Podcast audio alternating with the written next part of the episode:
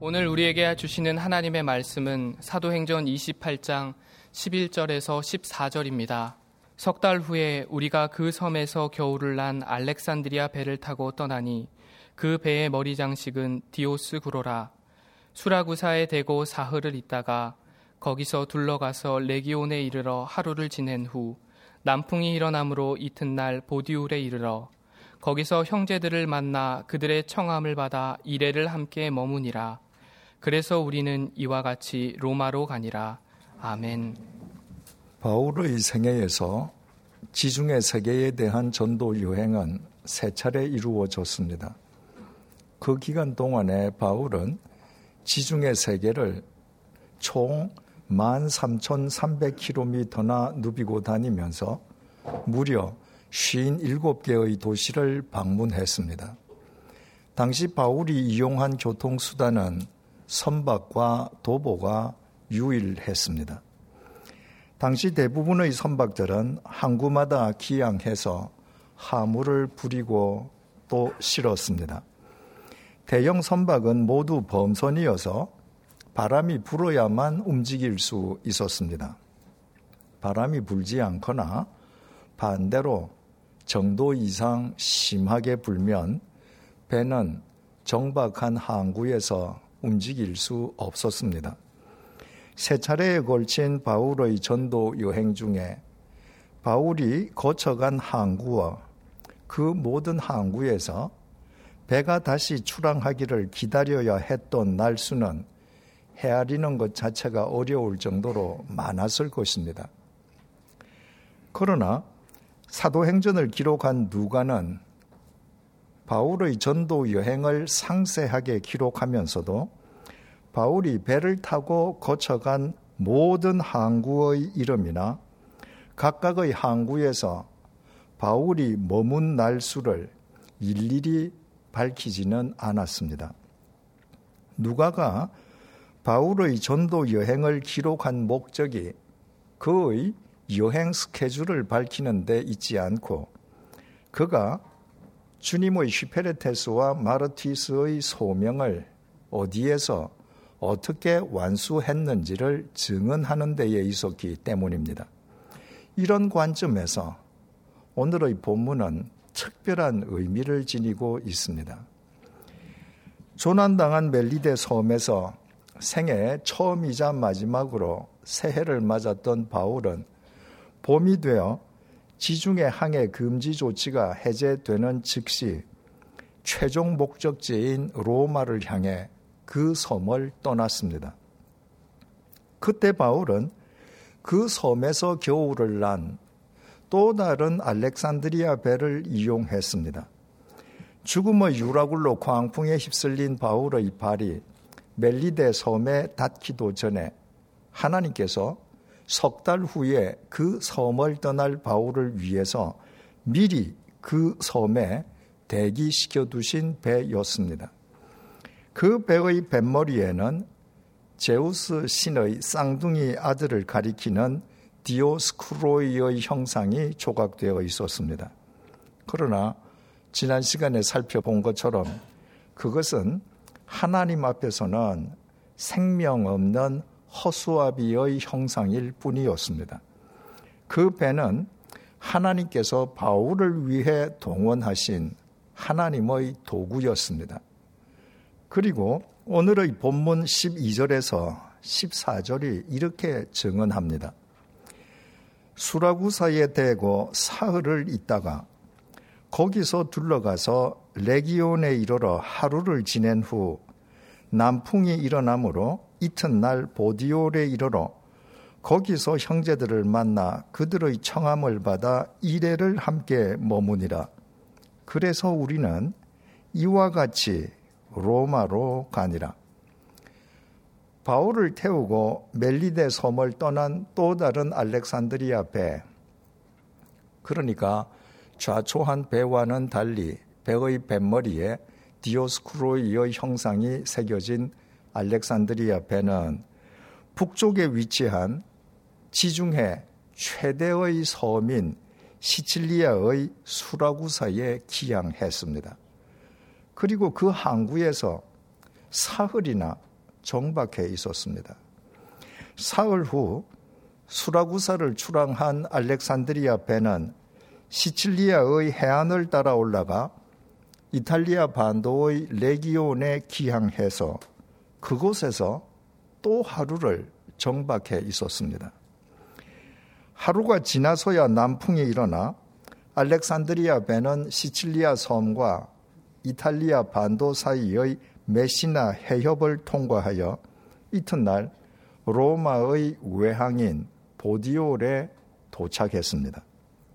마침내 바울이 그의 최종 목적지인 로마를 220km 앞두고 이탈리아 반도에 역사적으로 첫 발을 내디딘 곳입니다. 그러나 바울은 그곳에서도 곧장 로마로 향할 수가 없었습니다. 바울은 그곳에 있는 그리스도인들의 요청으로 그곳에서 일에나 머문 후에야 비로소 대망의 로마행에 나설 수 있었습니다. 이처럼 본문을 기록한 누가는 마치 항해사가 항해 일지를 기록하듯 멜리데 섬을 출발한 바울이 로마를 향해 보디오를 출발할 때까지 어디에 정박해서 몇 날을 소요하였는지 이례적으로 일일이 기록해 남겼습니다. 그리고 14절 하반절에서 이렇게 결론을 맺었습니다. 그래서 우리는 이와 같이 로마로 가니라. 이 구절에서 우리가 유의할 단어는 부사 이와 같이입니다. 본문은 바울이 그냥 로마로 간 것이 아니라 이와 같이 로마로 갔다고 부사 이와 같이를 특별히 강조하고 있습니다. 우리는 본문의 부사 이와 같이를 먼저 넓은 의미에서 바울 인생 전체에 적용시켜 해석할 수 있습니다. 우리는 그동안 사도행전을 통해서 교회를 짓밟던 바울을 하나님께서 어떻게 부르시어 어떻게 훈련시키시고 어떻게 사용하셔서 마침내 로마로 향하게 하셨는지 오랜 기간 동안 확인해 왔습니다. 따라서 본문의 이와 같이는 바울이 우리가 그동안 확인해 온 것과 같이 로마에 이르게 되었다는 의미로 해석할 수 있습니다. 이와 관련해서는 다음 시간에 상세하게 말씀드리도록 하겠습니다. 본문의 부사 이와 같이는 다음으로 좁은 의미에서 오늘의 본문에 국한시켜 해석할 수 있습니다. 멜리데 섬을 출발한 바울은 시칠리아 섬의 수라구사에서 사흘 동안 기다렸고 시칠리아의 해안을 따라 올라가 기항한 이탈리아 반도 레기온에서도 하루를 기다려야 했고 이튿날 도착한 보디올에서는 그곳 그리스도인들의 요청으로 무려 1회 동안 머문 뒤에야 피로소 로마로 향할 수 있게 되었다고 해석하는 것입니다. 이처럼 본문의 부사 이와 가치를 본문에 국한시켜 해석하면 부사 이와 가치가 본문에 언급되어 있는 날수를 강조하고 있음을 알게 됩니다. 바로 그 날들 속에 중요한 의미가 내포되어 있기 때문입니다. 베스도가 유대 지방의 신임 총독으로 부임했을 때 유대교 지도자들에게 고발당한 바울이 2년째 가이샤라의 감옥에 구금당해 있었습니다. 신임 총독 베스도는 바울에 대한 재판과 청문회를 통해 바울의 무죄를 확인했습니다.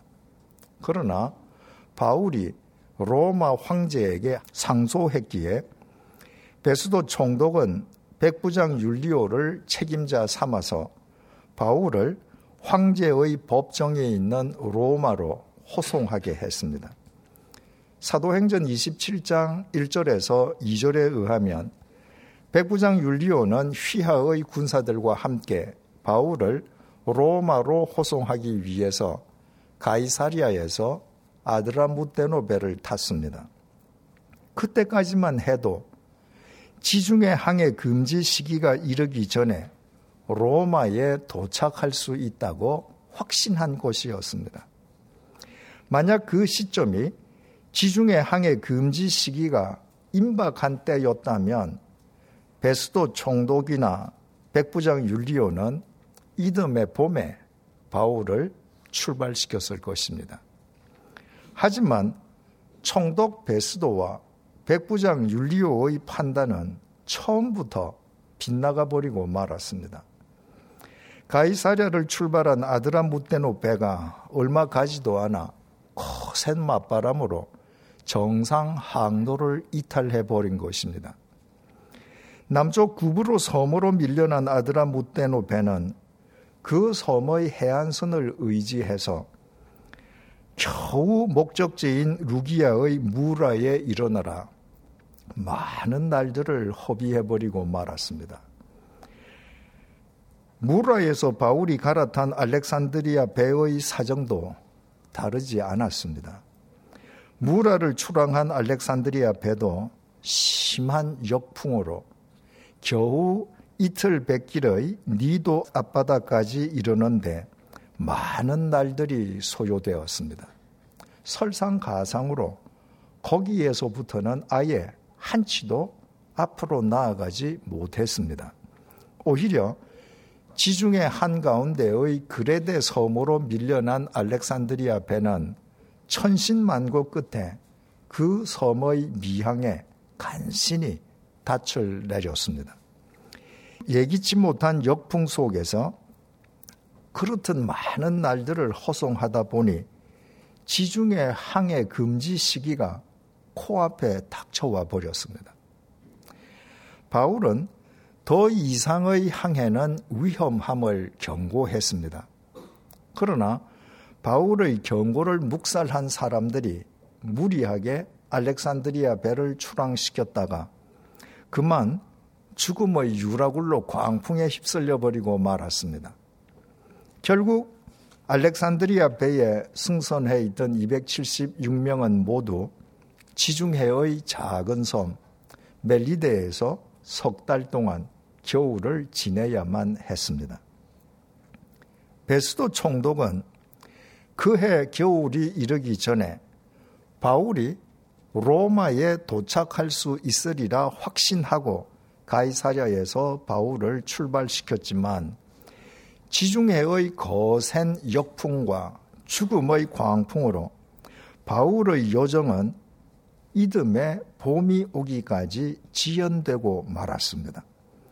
그리고 바울은 본문에 이르렀어야 겨우 로마를 향해 멜리데 섬을 출발했습니다. 바울은 사업이나 관광을 목적으로 제국의 수도 로마를 찾으려는 것이 아니었습니다. 바울의 방문 목적은 하나님의 섭리에 따라 하나님의 휘페레테스와 마르티스로 황제의 법정에 서기 위함이었습니다. 그렇다면 석 달 동안이나 멜리데 섬에서 겨울을 지낸 바울이 최종 목적지인 로마를 향해 출발한 이상 하나님께서 이제는 바울이 가능한 한 빨리 로마에 이를 수 있도록 섭리해 주심이 마땅하지 않겠습니까? 그러나 멜리데 섬을 출발한 알렉산드리아 배는 첫 번째 기항지인 수라구사에서 사흘이나 정박해 있었습니다. 사흘 동안 하물을 부리기 위함이었는지 아니면 바람이 전혀 불지 않아 배가 움직일 수 없기 때문이었었는지 본문은 그 원인에 대해서는 언급하지 않습니다. 그것은 중요하지 않기 때문입니다. 중요한 것은 바울이 탄 알렉산드리아 배가 로마를 지척에 두고서도 수라구사에서 사흘 동안 움직일 수 없었다는 사실 그 자체였습니다. 로마로 향해야 할 바울은 사흘 동안이나 배 안에서 할 일 없이 기다려야만 했습니다. 그 다음 기항지인 레기온에서도 마찬가지였습니다. 그곳에서 메시나 해협을 거슬러 올라가기 위해서는 반드시 남풍이 불어야 하는데 남풍은 하루가 지나서야 불었습니다. 바울은 레기온에서도 만 하루 동안 남풍이 불기를 속수무책으로 배 안에서 기다리고 있어야만 했습니다. 알렉산드리아 배의 종착 항구인 보디올은 로마의 외항이라고 했습니다. 그곳에서 로마까지의 거리는 220km. 건강한 젊은이 걸음으로 엿새 길이었습니다. 평소의 바울이라면 이탈리아 반도의 보디올에 첫 발을 내디딘 그는 지체 없이 인생 최종 목적지인 로마를 향해 걷기 시작했을 것입니다. 그러나 바울이 보디올에 상륙하였다는 소문을 접한 그곳의 그리스도인들이 바울을 만나보기 원했습니다. 바울은 3차 전도 여행 중에 고린도에서 로마에 있는 그리스도인들에게 로마서를 써 보내었습니다. 로마 인근에 위치한 보디올의 그리스도인들 역시 그 로마서를 접했음이 분명합니다. 그들이 로마서를 집필한 그 유명한 사도 바울이 자신들의 고장에 상륙했다는 소식을 접하고 얼마나 감격해하며 그 바울을 직접 만나보기를 열망했겠습니까? 그러나 바울에게는 자기 일정을 자기 마음대로 결정할 수 있는 권한이 없었습니다. 바울은 로마로 호송당하고 있는 미결수였습니다. 바울에 대한 모든 결정권은 백부장 율리오가 갖고 있었습니다. 그 백부장이 바울에게 보디오의 그리스도인들을 위해서 하루 이틀도 아니고 일해 동안이나 머물도록 허락해 주었습니다. 백부장 율리오는 총독 베스도의 명령을 수행하는 총독의 부하였습니다. 그의 임무는 총독의 명령에 따라서 하루라도 빨리 바울을 로마로 호송하는 것이었습니다. 멜리데 섬에서 겨울을 나느라 석 달을 지체한 백부장은 총독의 명령을 완수하기 위해서 발걸음을 더더욱 재촉해야만 했습니다. 그런데도 백부장은 바울로 하여금 보디올의 그리스도인들을 위해서 그곳에서 일해 동안이나 머물게 했습니다. 죽음의 유라굴로 광풍 속에서 바울을 통해 구원의 은혜를 입은 백부장이 바울과 헤어지기 전에 바울에게 베풀어준 마지막 선물이었을 수도 있습니다. 어찌되었건 그것은 공무를 수행 중인 백부장에게는 상식적으로는 용인될 수 없는 일이었습니다. 하지만 납득하기 힘든 백부장의 그 결정으로 속히 로마에 이르러야 할 바울은 보디올에서 2일 동안 머물렀습니다. 로마로 향하는 바울의 일정은 멜리데 섬을 출발한 뒤에도 수라구사에서 사흘, 레기온에서 하루, 보디올에서 1회, 이와 같이 총 열하루나 지체되었습니다. 멜리데 섬에서 석 달 동안이나 겨울을 난 바울이 로마를 향해 그 섬을 출발했는데도 하나님께서 로마로 향하는 바울의 일정을 이와 같이 또다시 열 하루나 지체되게 하시는 까닭이 대체 무엇이었겠습니까? 오늘의 본문은 우리로 하여금 창세기의 노아를 연상하게 해 줍니다. 하나님께서는 죄에 찌든 인간들을 썰어버리시기 위해서 홍수로 인간 세상을 심판하기로 작정하셨습니다. 하나님께서는 노아에게 당신의 계획을 알려주시고 방주를 건조하게 하셨습니다. 노아만은 그의 가족과 함께 홍수의 심판 속에서 남기시어 그로 하여금 인류의 역사를 새롭게 시작하게 하시기 위함이었습니다. 하나님께서 노아에게 명령하신 방주의 길이는 오늘날의 축구장보다 더 길었습니다.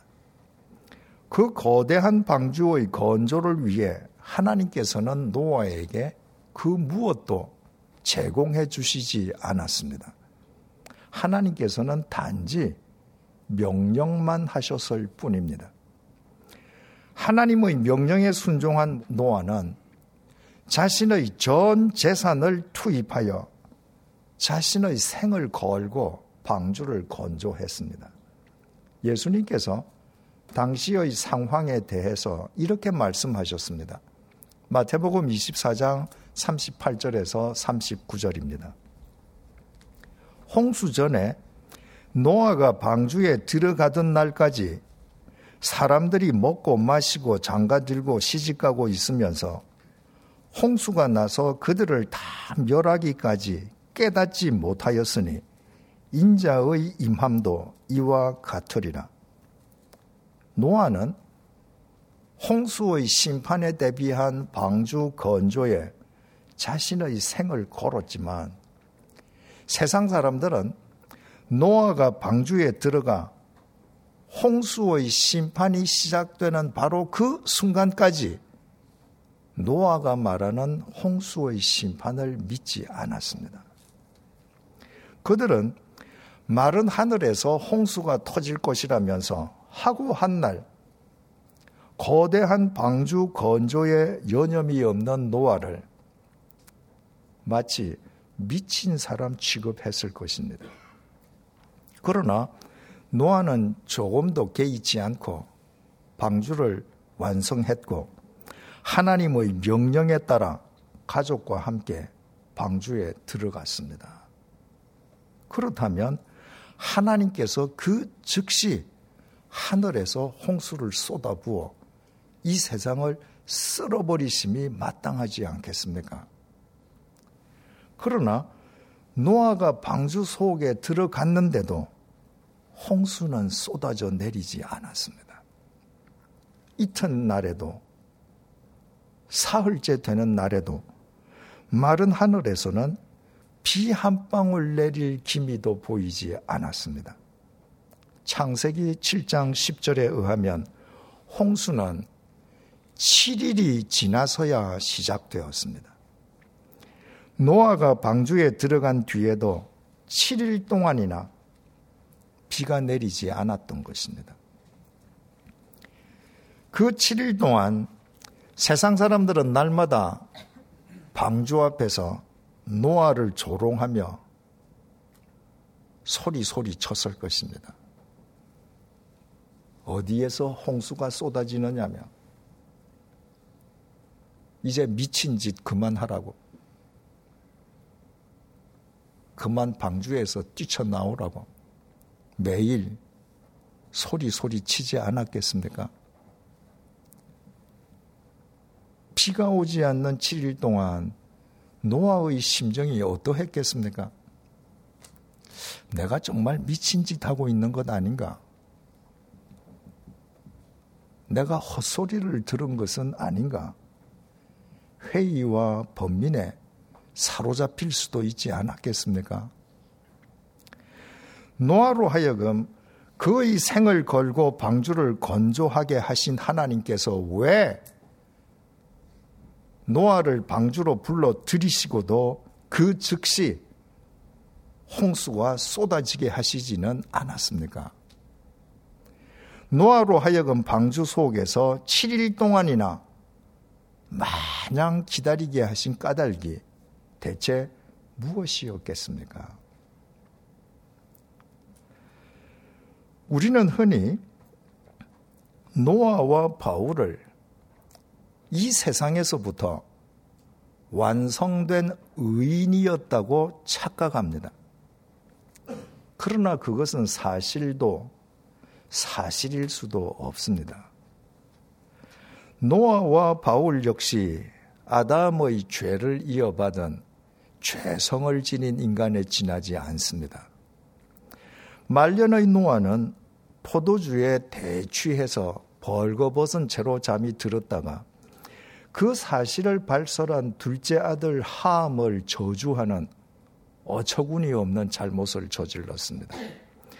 자기 실수의 책임을 아들에게 전가한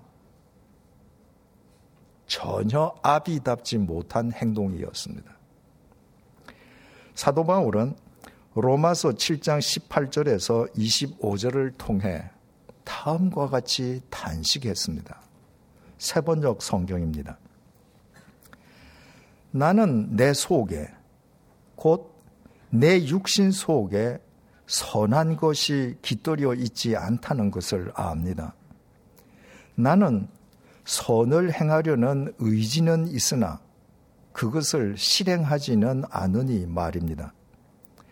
나는 내가 원하는 선한 일은 하지 않고 도리어 원하지 않는 악한 일을 합니다. 내가 해서는 안 되는 것을 하면 그것을 하는 것은 내가 아니라 내 속에 자리 잡고 있는 죄입니다. 여기에서 나는 법칙 하나를 발견했습니다.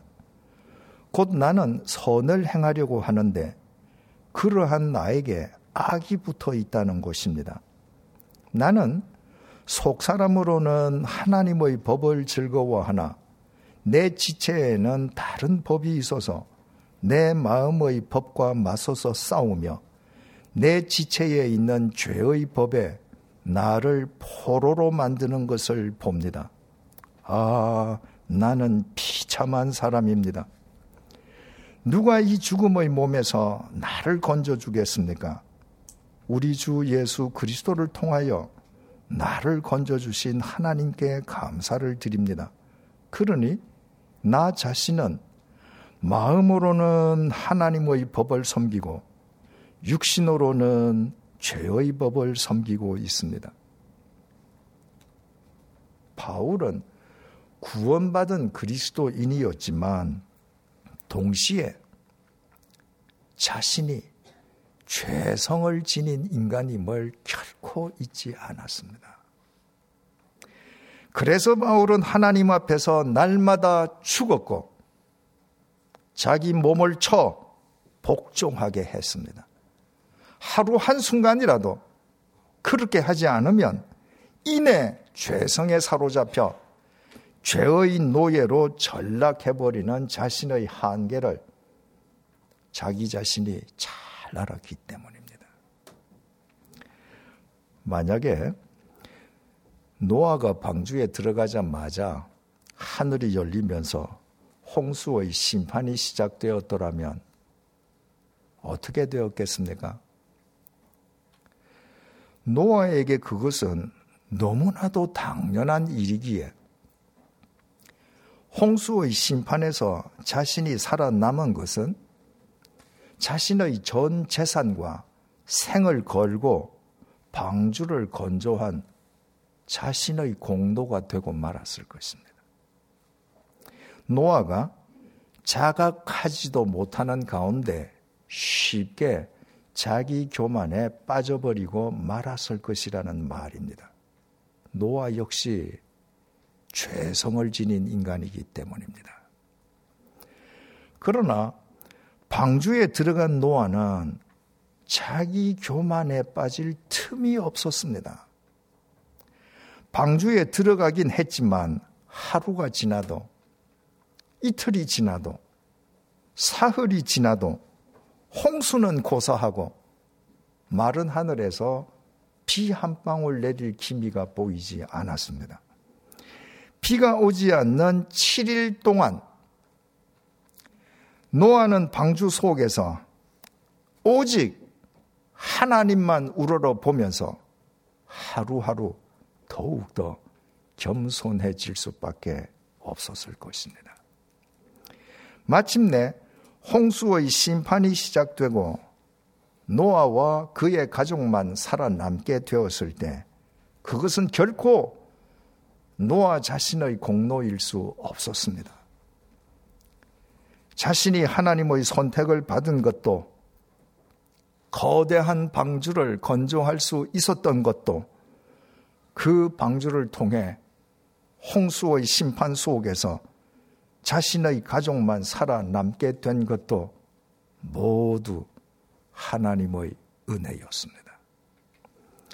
노아가 방주에 들어간 뒤에도 7일 동안 홍수가 시작되지 않았던 것은 하나님께서 당신의 마음과 정성을 다하여 노아를 보다 새로운 인류의 시조로 확실하게 심어 주시려는 하나님의 오묘한 섭리였습니다.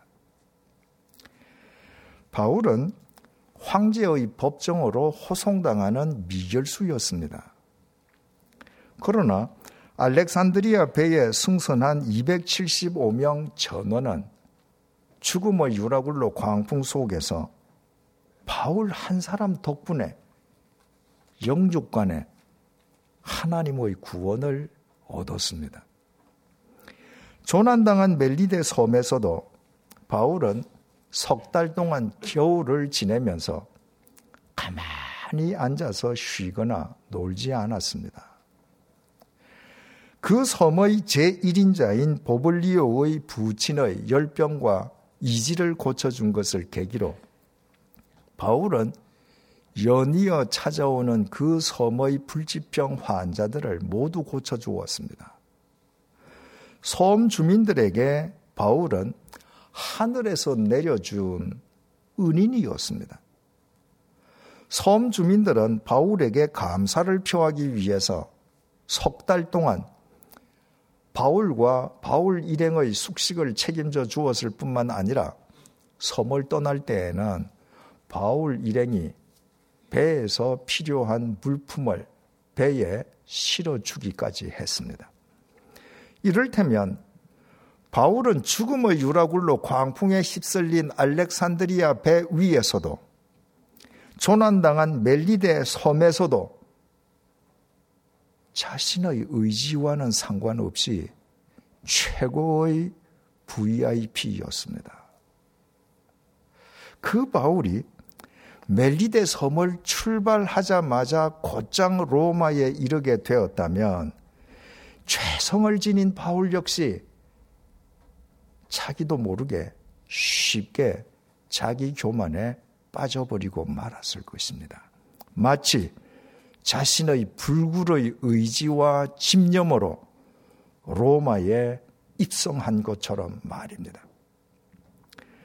그러나 멜리데 섬을 출발한 바울의 로마행은 수라구사에서 사흘, 레기온에서 하루, 보디올에서 일해 이와 같이 총 열하루나 지연되었습니다. 자칫 자기 교만에 빠지기 쉬운 바울 스스로 하나님 앞에서 죽지 않을 수 없도록 예수 그리스도의 십자가로 자신을 쳐 복종시키지 않을 수 없도록 초심을 다시 한번 새롭게 추스르지 않을 수 없도록 하나님께서 마지막 기회를 주신 셈이었습니다. 그 열 하루 역시 하나님께서 당신의 마음과 정성을 다하여 바울을 당신의 보다 나은 휘페레테스와 마르티스로 확실하게 심어 주시려는 하나님의 섭리였습니다. 바로 이것이 주님의 고난을 묵상하며 부활을 기리는 사순절 첫 번째 주일을 위한 주님의 메시지입니다. 예수님께서 우리의 죄값을 대신 치러주시기 위해 십자가의 제물로 죽임당하는 고난을 기꺼이 감수해 주셨습니다. 우리는 예수 그리스도의 그 십자가 보혈로 구원받은 그리스도인들이 되었습니다. 그 사실을 믿지 못한다면 우리가 지금 이 자리에 앉아 있을 턱이 없습니다. 그러나 절대로 착각하지 마십시다. 우리가 구원받은 그리스도인이라는 말이 우리가 이미 완성된 의인을 의미하는 것은 결코 아닙니다. 우리는 주님 안에서 구원받은 의인인 동시에 육체를 입고 있는 한 여전히 죄성을 지닌 인간입니다. 한순간이라도 주님을 의지하지 않으면 어느 순간이라도 주님을 의식하지 않으면 우리는 이내 죄성에 사로잡힌 죄의 노예로 전락할 수밖에 없는 연약한 인간들입니다. 그래서 하나님께서는 때로 우리의 계획이 어긋나게 하시고 지연되게 하시며 우리의 삶 속에 전혀 상상하지도 못한 일들이 일어나게도 하십니다. 우리가 어떤 경우에도 자기 교만에 빠지지 않고 하나님 앞에서 항상 우리 자신이 죽고 예수 그리스도의 십자가로 우리 자신을 쳐 하나님께 복종함으로 보다 나은 그리스도인으로 살아갈 수 있게 해 주시기 위함입니다. 그동안 하나님의 명령을 쫓아 추구해 온 계획이 막판에 어긋나거나 무산되었습니까?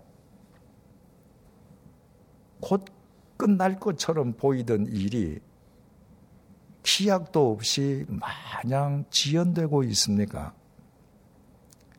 지금 삶 속에서 예기치 못한 이해할 수도 없는 일들이 일어나고 있습니까?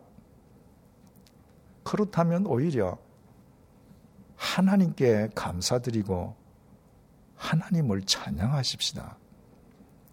그 모든 과정은 하나님께서 당신의 마음과 정성을 다하여 우리를 보다 나은 그리스도인으로 심어 주시기 위한 하나님의 섭리임을 잊지 마십시다.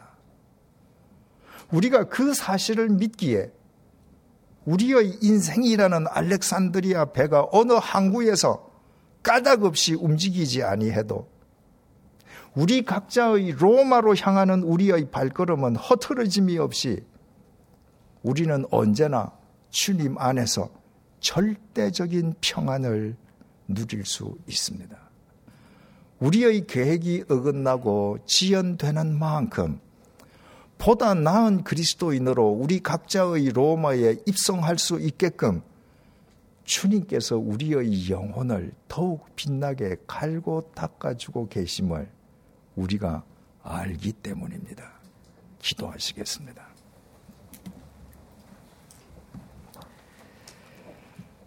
사순절 첫째 주일을 맞아 우리를 위해 십자가의 고난을 감수하신 주님을 찬양합니다. 주님의 고난을 통해 우리가 구원받은 그리스도인으로 살 수, 살아갈 수 있게 해주신 것을 감사합니다. 그러나 우리가 이미 완성된 의인이라고 착각하지 않게 해 주십시오. 육체를 지니고 있는 한 우리는 여전히 죄성을 지닌 연약한 인간에 불과함을 잊지 말게 해 주십시오. 한순간이라도 주님을 외면함으로 자기 교만에 빠져 죄성에 사로잡힌 죄의 노예로 전락하는 어리석음을 범치 않게 해 주십시오. 바울처럼 하나님 앞에서 날마다 죽으며 예수 그리스도의 십자가로 나를 쳐 복종하게 해 주십시오. 우리가 하나님의 명령에 순종하고도 우리의 계획이나 일정이 어긋나고 지연될 때 노아처럼 바울처럼 보다 나은 그리스도인으로 살게끔 우리를 이끄시는 하나님을 더욱 겸손하게 우러러 보게 해 주십시오.